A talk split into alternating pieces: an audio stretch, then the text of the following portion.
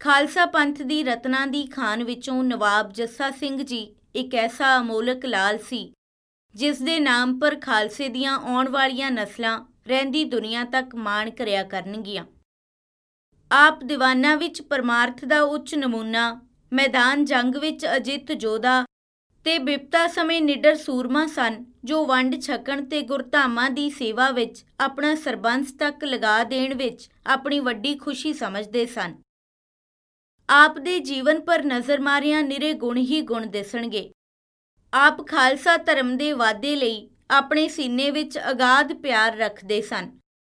ਉਸ ਸਮੇਂ ਖਾਲਸਾ ਪੰਥ ਵਿੱਚ ਇਹ ਇੱਕ ਆਮ ਖਿਆਲ ਸੀ ਕਿ ਸ੍ਰੀ ਗੁਰੂ ਗੋਬਿੰਦ ਸਿੰਘ ਜੀ ਤੋਂ ਛੁੱਟ ਜਿੰਨੇ ਵੱਧ ਪ੍ਰਾਣੀਆਂ ਨੂੰ ਆਪਣੇ ਹੱਥਾਂ ਨਾਲ ਨਵਾਬ ਜੱਸਾ ਸਿੰਘ ਜੀ ਨੇ ਪਾਵਨ ਅੰਮ੍ਰਿਤ ਛਕਾਇਆ, ਸ਼ਾਇਦ ਹੀ ਕਿਸੇ ਇੱਕ ਜੀਵ ਨੇ ਛਕਾਇਆ ਹੋਵੇ।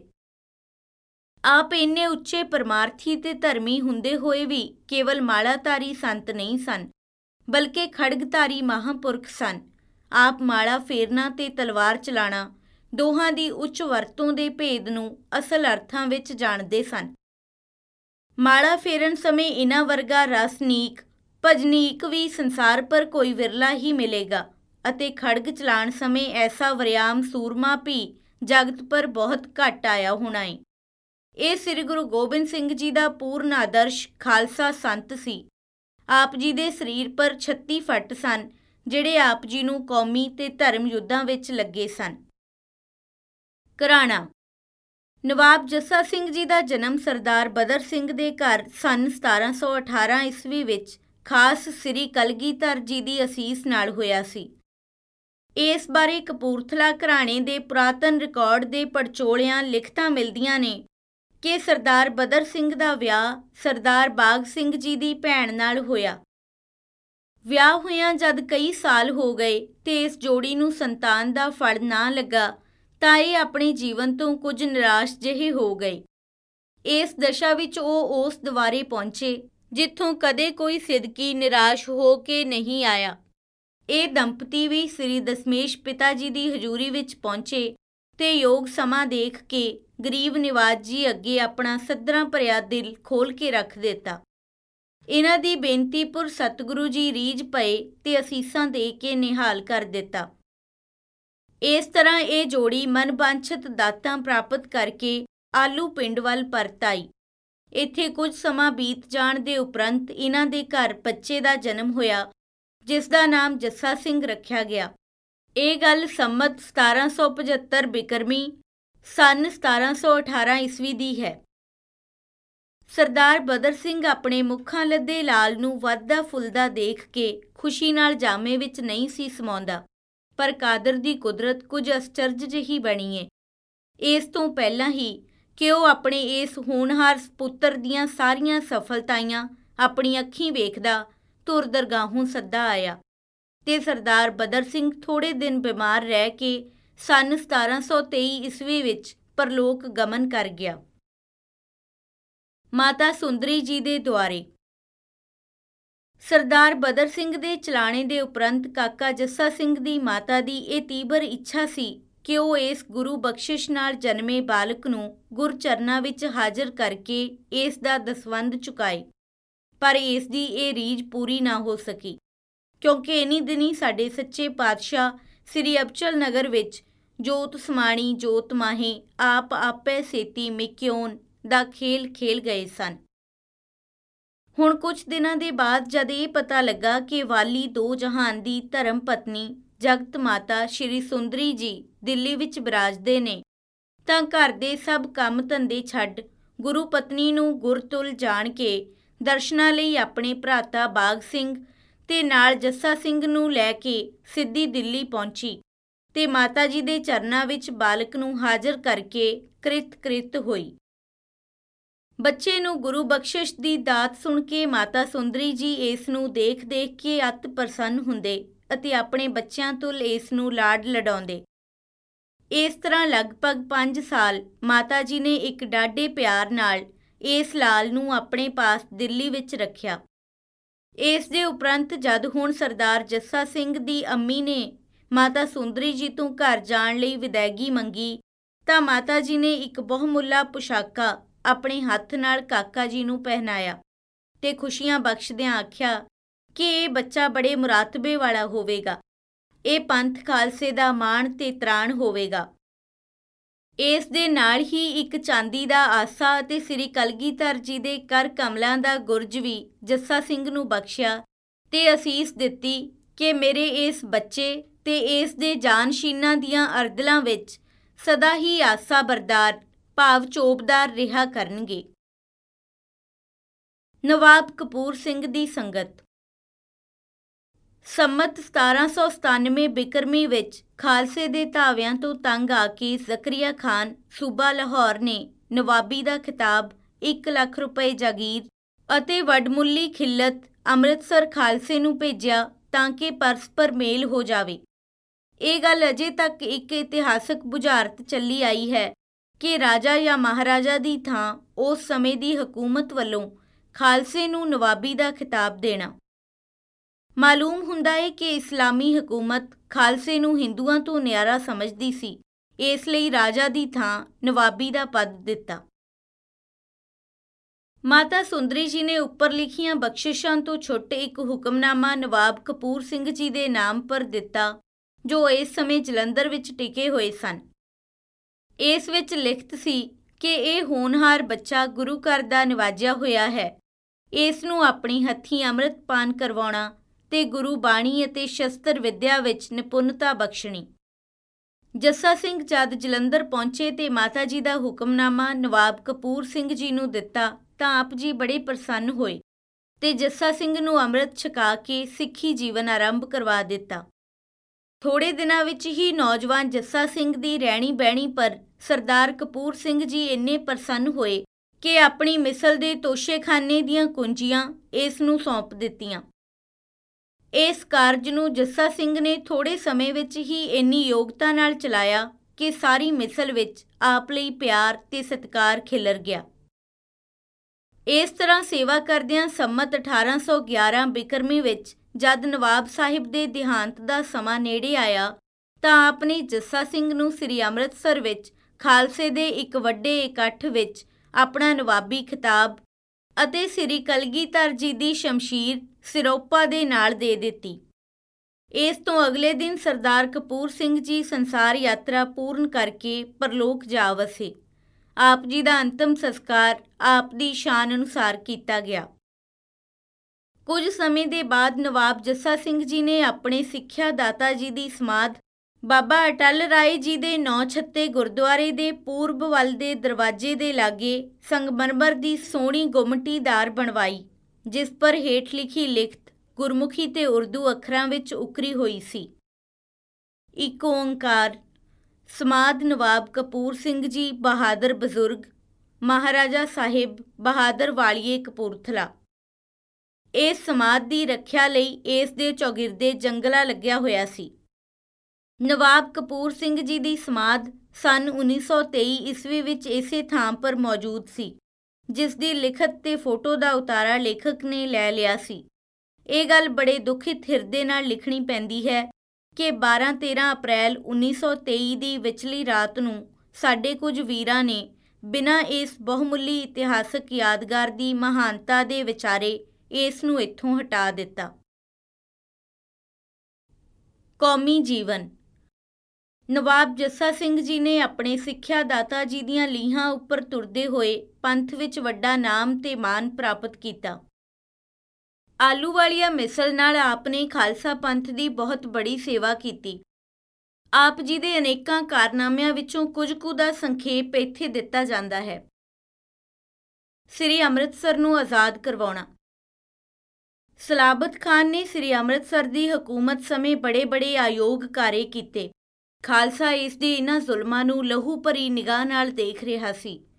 ਹੁਣ ਸਮਾਂ ਕੁਝ ਆਪਣੇ ਹੱਕ ਵਿੱਚ ਵੇਖ ਕੇ ਨਵਾਬ ਜੱਸਾ ਸਿੰਘ ਜੀ ਆਲੂਵਾਲੀਏ ਨੇ ਪੰਥਕ ਇਕੱਠ ਕੀਤਾ, ਜਿਸ ਵਿੱਚ ਇਹ ਗੁਰਮਤਾ ਸੋਧਿਆ ਗਿਆ ਕਿ ਛੇਤੀ ਤੋਂ ਛੇਤੀ ਗੁਰੂ ਨਗਰੀ ਨੂੰ ਗੈਰਾਂ ਤੋਂ ਆਜ਼ਾਦ ਕਰਾਇਆ ਜਾਏ। ਇਸ ਮਹਾਨ ਕਾਰਜ ਦੀ ਸੇਵਾ ਨਵਾਬ ਜੱਸਾ ਸਿੰਘ ਜੀ ਨੇ ਆਪਣੇ ਆਪ ਨੂੰ ਵਡਭਾਗੇ ਜਾਣ ਕੇ ਆਪਣੀ ਜ਼ਿੰਮੇ ਲੈ ਲਈ। ਥੋੜੇ ਦਿਨਾਂ ਵਿੱਚ ਹੀ ਖਾਲਸਾ ਦਲ ਨੇ ਆਪਣੇ ਵਰਿਆਮ ਜੋਧੇ ਦੀ ਅਗਵਾਈ ਵਿੱਚ ਸਲਾਬਤ ਖਾਨ ਪਰ ਚੜ੍ਹਾਈ ਕਰ ਦਿੱਤੀ। ਅੱਗੋਂ ਖਾਨ ਨੂੰ ਜਦ ਸਿੰਘਾਂ ਦੇ ਕੂਚ ਦੀ ਕਿਸੇ ਸੂਹ ਆ ਦਿੱਤੀ, ਤਾਂ ਉਸ ਨੇ ਤੁਰਤ ਫੁਰਤ ਆਪਣੀ ਬਹੁਤ ਸਾਰੀ ਫੌਜ ਇਕੱਠੀ ਕਰਕੇ ਖਾਲਸੇ ਦੇ ਹੱਲੇ ਨੂੰ ਠੱਲਣ ਲਈ ਮੈਦਾਨ ਵਿੱਚ ਲੈ ਆਂਦੀ।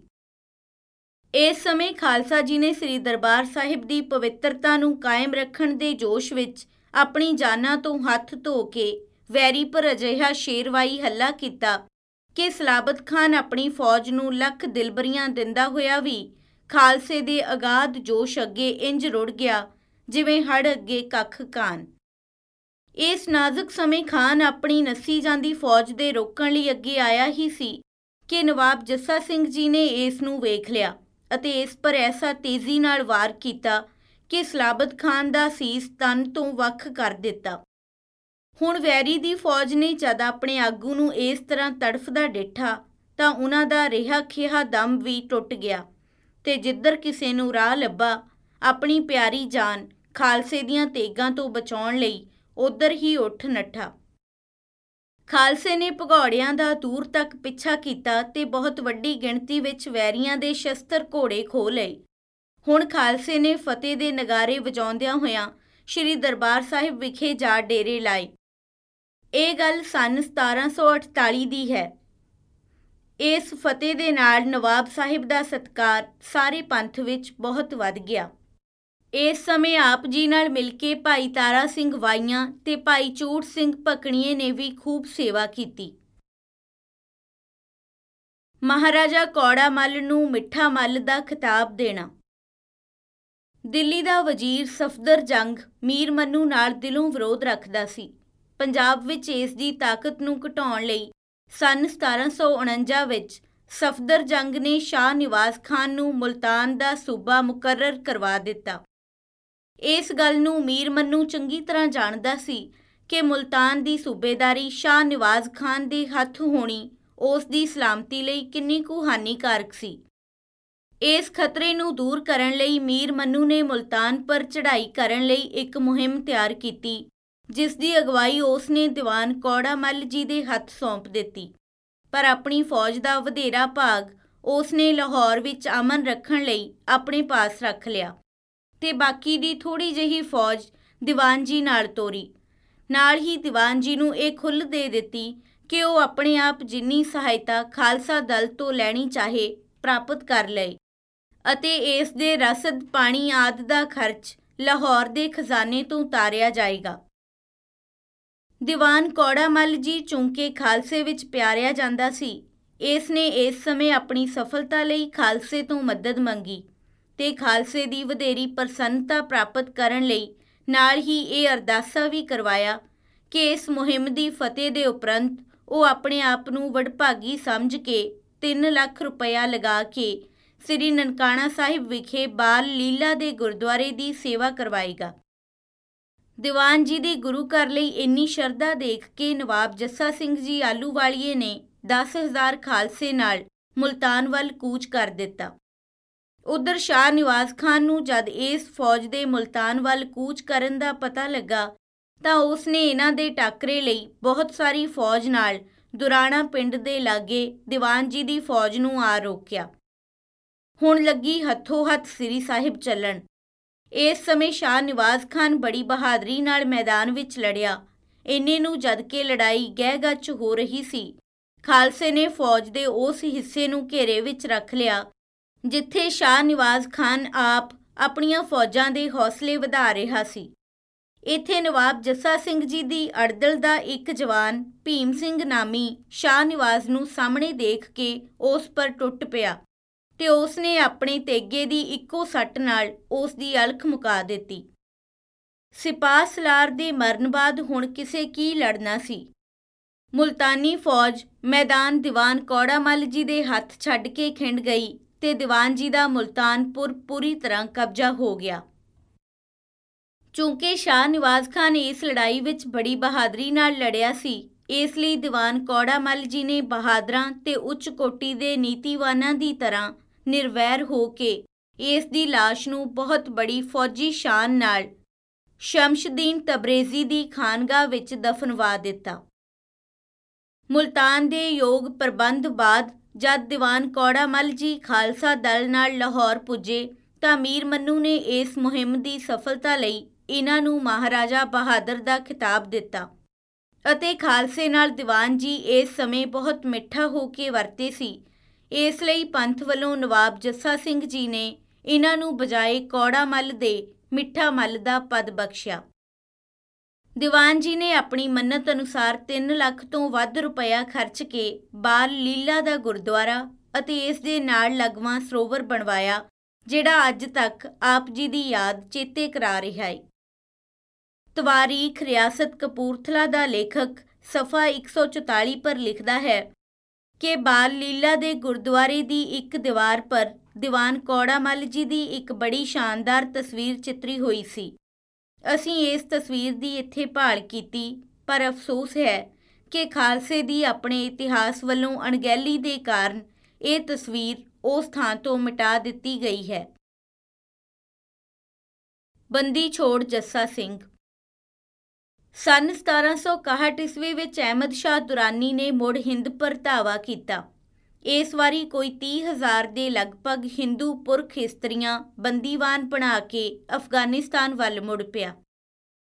ਇਹ ਦੁੱਖ ਭਰੀ ਖਬਰ ਜਦ ਨਵਾਬ ਜੱਸਾ ਸਿੰਘ ਜੀ ਤੱਕ ਪਹੁੰਚੀ ਤਾਂ ਆਪ ਦੀ ਅਣਖ ਇਸ ਨੂੰ ਨਾ ਸਹਾਰ ਸਕੀ ਤੇ ਆਪ ਦੇ ਦੇਸ਼ ਪਿਆਰ ਦੇ ਜੋਸ਼ ਨੇ ਐਸਾ ਹੁਲਾਰਾ ਖਾਦਾ ਕਿ ਆਪ ਉਸੇ ਵਕਤ ਆਪਣੇ ਕਈ ਹਜ਼ਾਰ ਸਿਰਲੱਥ ਸੂਰਮਿਆਂ ਨੂੰ ਆਪਣੇ ਨਾਲ ਲੈ ਕੇ ਦੁਰਾਨੀ ਦੇ ਡੇਰੇ ਪਰ ਟੁੱਟ ਪਏ। ਇਸ ਸਮੇਂ ਜਿਹੜਾ ਵੀ ਰਾਹ ਰੋਕਣ ਲਈ ਆਇਆ, ਉਸੇ ਨੂੰ ਤਲਵਾਰ ਦੀ ਧਾਰ ਤੋਂ ਪਾਰ ਕੀਤਾ ਤੇ ਆਪ ਰਵਾਂ ਰਵੀ ਸਿੱਧਾ ਉੱਥੇ ਪਹੁੰਚ ਗਏ, ਜਿੱਥੇ ਦੁਰਾਨੀ ਨੇ ਨਿਮਾਣੇ ਕੈਦੀਆਂ ਨੂੰ ਡੱਕਿਆ ਹੋਇਆ ਸੀ। ਆਪ ਨੇ ਆਪਣੇ ਜਵਾਨਾਂ ਨੂੰ ਹੁਕਮ ਦਿੱਤਾ ਕਿ ਇਹਨਾਂ ਦੀ ਬੰਦ ਖਲਾਸ ਕਰਕੇ ਸਭ ਨੂੰ ਆਪਣੇ ਨਾਲ ਲੈ ਚੱਲੋ। ਇਹ ਸਭ ਕੁਝ ਇੰਨੀ ਤੇਜ਼ੀ ਨਾਲ ਕੀਤਾ ਗਿਆ ਕਿ ਜਦ ਤੱਕ ਅਫਗਾਨੀ ਫੌਜ ਤਿਆਰ ਹੁੰਦੀ ਰਹੀ ਇਹ ਸਭ ਮੱਖਣ ਵਿੱਚੋਂ ਵਾਲ ਦੀ ਤਰ੍ਹਾਂ ਇਹਨਾਂ ਦੀ ਮਾਰ ਤੋਂ ਨਿਕਲ ਗਏ ਇਹ ਕਰਤੱਵ ਨਵਾਬ ਜੱਸਾ ਸਿੰਘ ਜੀ ਨੇ ਆਪਣਾ ਸੀਸ ਤਲੀ ਪਰ ਰੱਖ ਕੇ ਕੀਤਾ ਸੀ। ਇਸ ਮਹਾਨ ਉਪਕਾਰ ਦੇ ਕਾਰਨ ਆਪ ਦਾ ਨਾਮ ਸਾਰੇ ਦੇਸ਼ ਵਿੱਚ ਬੰਦੀ ਛੋੜ ਪ੍ਰਸਿੱਧ ਹੋਇਆ। ਖਾਲਸੇ ਦਾ ਪਹਿਲਾ ਸਿੱਕਾ। ਸਨ 1774 ਈਸਵੀ ਵਿੱਚ ਨਵਾਬ ਜੱਸਾ ਸਿੰਘ ਜੀ ਨੇ ਰਾਏ ਇਬਰਾਹਿਮ ਪੱਟੀ ਤੋਂ ਕਪੂਰਥਲਾ ਫਤਿਹ ਕਰਕੇ ਆਪਣੀ ਰਾਜਧਾਨੀ ਕਾਇਮ ਕੀਤੀ। ਖਾਲਸੇ ਵਿੱਚ ਇਹ ਪਹਿਲਾ ਗੁਰਸਿੱਖ ਸੀ, ਜਿਸ ਦੇ ਨਾਮ ਸਿੱਕਾ ਚੱਲਿਆ। ਸਿੱਕੇ ਪਰ ਇਹ ਲਿਖਤ ਸੀ, ਸਿੱਕਾ ਜ਼ਦ ਦਰ ਜਹਾਂ ਬਫਜ਼ਲੇ ਅਕਾਲ, ਮੁਲਕੇ ਅਹਿਮਦ ਗ੍ਰਿਫਤ ਜੱਸਾ ਕਲਾਲ ਸਿੱਕੇ ਦੀ ਇਸ ਲਿਖਤ ਬਾਰੇ ਗਣੇਸ਼ ਦਾਸ ਵਡੇਰਾ ਆਪਣੀ ਕਲਮੀ ਲਿਖਤ ਤਵਾਰੀਖ, ਚਹਾਰ ਬਾਗ, ਪੰਜਾਬ ਦੇ ਪੰਨਾ 210 ਪਰ ਲਿਖਦਾ ਹੈ ਕਿ ਹਕੀਕਤ ਵਿੱਚ ਜਿਹੜਾ ਸਿੱਕਾ ਸਰਦਾਰ ਜੱਸਾ ਸਿੰਘ ਨੇ ਚਲਾਇਆ ਸੀ, ਉਸ ਪਰ ਉਪਰੋਕਤ ਲਿਖਤ ਨਹੀਂ ਸੀ, ਸਗੋਂ ਹੇਠ ਲਿਖੀ ਸੀ। ਦੇਗ ਵ ਤੇਗ, ਫਤਿਹ ਵ ਨਸਰਤ ਬੇਦਰੰਗ, ਯਾਫਤ ਅਜ਼ ਨਾਨਕ ਗੁਰੂ ਗੋਬਿੰਦ ਸਿੰਘ। ਪਹਿਲੀ ਲਿਖਤ ਦੇ ਕੁਝ ਸਿੱਕੇ ਪੱਖਪਾਤੀ ਉਲਮਾਵਾਂ ਨੇ ਜਾਲੀ ਤਿਆਰ ਕਰਵਾ ਕੇ ਅਹਿਮਦ ਸ਼ਾਹ ਅਬਦਾਲੀ ਨੂੰ ਖਾਲਸੇ ਵਿਰੁੱਧ ਭੜਕਾਉਣ ਲਈ ਕਾਬਲ ਦੁਰਾਨੀ ਕੋਲ ਭੇਜ ਦਿੱਤੇ ਸਨ। ਤਾਂ ਕਿ ਉਹ ਕ੍ਰੋਧ ਵਿੱਚ ਆ ਕੇ ਮੁੜ ਪੰਜਾਬ ਪਰ ਚੜ੍ਹਾਈ ਕਰੇ ਅਤੇ ਇਹ ਲੋਕ ਆਪਣੀਆਂ ਗਰਜਾਂ ਪੂਰੀਆਂ ਕਰਨ। ਚਲਾਣਾ। ਇਸ ਤਰ੍ਹਾਂ ਬਹਾਦਰ ਜੱਸਾ ਸਿੰਘ ਜੀ ਆਪਣਾ ਸਾਰਾ ਜੀਵਨ ਪੰਥ ਤੇ ਦੇਸ਼ ਦੀ ਸੇਵਾ ਵਿੱਚ ਲਾਉਂਦੇ ਹੋਏ ਸਨ 1783 ਵਿੱਚ ਸ੍ਰੀ ਅੰਮ੍ਰਿਤਸਰ ਗੁਰਚਰਨਾ ਵਿੱਚ ਜਾ ਵਸੇ। ਆਪ ਜੀ ਦਾ ਸੰਸਕਾਰ ਬਾਬਾ ਅਟਲ ਸਾਹਿਬ ਜੀ ਦੇ ਹਾਤੇ ਵਿੱਚ ਹੋਇਆ। ਤਵਾਰੀਖ ਰਿਆਸਤ ਕਪੂਰਥਲਾ ਦਾ ਲੇਖਕ ਸਫਾ 281 ਪਰ ਲਿਖਦਾ ਹੈ ਕਿ ਮਹਾਰਾਜਾ ਜੱਸਾ ਸਿੰਘ ਨੇ ਸੁਰਗਵਾਸ ਹੋਣ ਤੋਂ ਪਹਿਲਾਂ ਇਹ ਹੁਕਮ ਦਿੱਤਾ ਸੀ ਕਿ ਮੇਰਾ ਸੰਸਕਾਰ ਨਵਾਬ ਕਪੂਰ ਸਿੰਘ ਜੀ ਦੀ ਸਮਾਧ ਦੇ ਲਾਗੇ ਬਾਬਾ ਅਟਲ ਰਾਏ ਜੀ ਦੇ ਗੁਰਦੁਆਰੇ ਦੇ ਹਾਤੇ ਵਿੱਚ ਕਰਨਾ। ਸੋ ਇਸੇ ਤਰ੍ਹਾਂ ਕੀਤਾ ਗਿਆ। ਸਰਦਾਰ ਫਤਿਹ ਸਿੰਘ ਜੀ ਨੇ ਉਸੇ ਥਾਂ ਪਰ ਆਪ ਜੀ ਦੀ ਸਮਾਧ ਬਣਵਾਈ, ਜੋ ਇਸ ਵਕਤ ਸਨ 1942 ਤੱਕ ਉਸੇ ਸ਼ਕਲ ਵਿੱਚ ਮੌਜੂਦ ਹੈ, ਜਿਸ ਪਰ ਗੁਰਮੁਖੀ ਤੇ ਫਾਰਸੀ ਅੱਖਰਾਂ ਵਿੱਚ ਇਹ ਲਿਖਤ ਲਿਖੀ ਹੋਈ ਹੈ। ਇੱਕ ਓੰਕਾਰ, ਸਮਾਦ ਨਵਾਬ ਜੱਸਾ ਸਿੰਘ ਸਾਹਿਬ ਬਾਨੀ ਰਿਆਸਤ ਕਪੂਰਥਲਾ, ਜਨਮ ਸਨ 1718 ਕਾਲ ਸੰਮਤ 1783 ਰਿਆਸਤ ਕਪੂਰਥਲਾ ਵੱਲੋਂ ਇਸ ਸਮਾਦ ਦੇ ਗ੍ਰੰਥੀ ਦੇ ਗੁਜ਼ਾਰੇ ਤੇ ਮੁਰੰਮਤ ਲਈ ਜਾਗੀਰ ਮੁਕਰਰ ਹੈ। ਜਿਸ ਦੀ ਆਮਦਨੀ ਇਸ ਪੁਰ ਖਰਚ ਹੁੰਦੀ ਹੈ। ਸਮਾਦ ਗੁੰਬਜ ਵਿੱਚ ਸ੍ਰੀ ਗੁਰੂ ਗ੍ਰੰਥ ਸਾਹਿਬ ਜੀ ਦਾ ਪ੍ਰਕਾਸ਼ ਹੁੰਦਾ ਹੈ।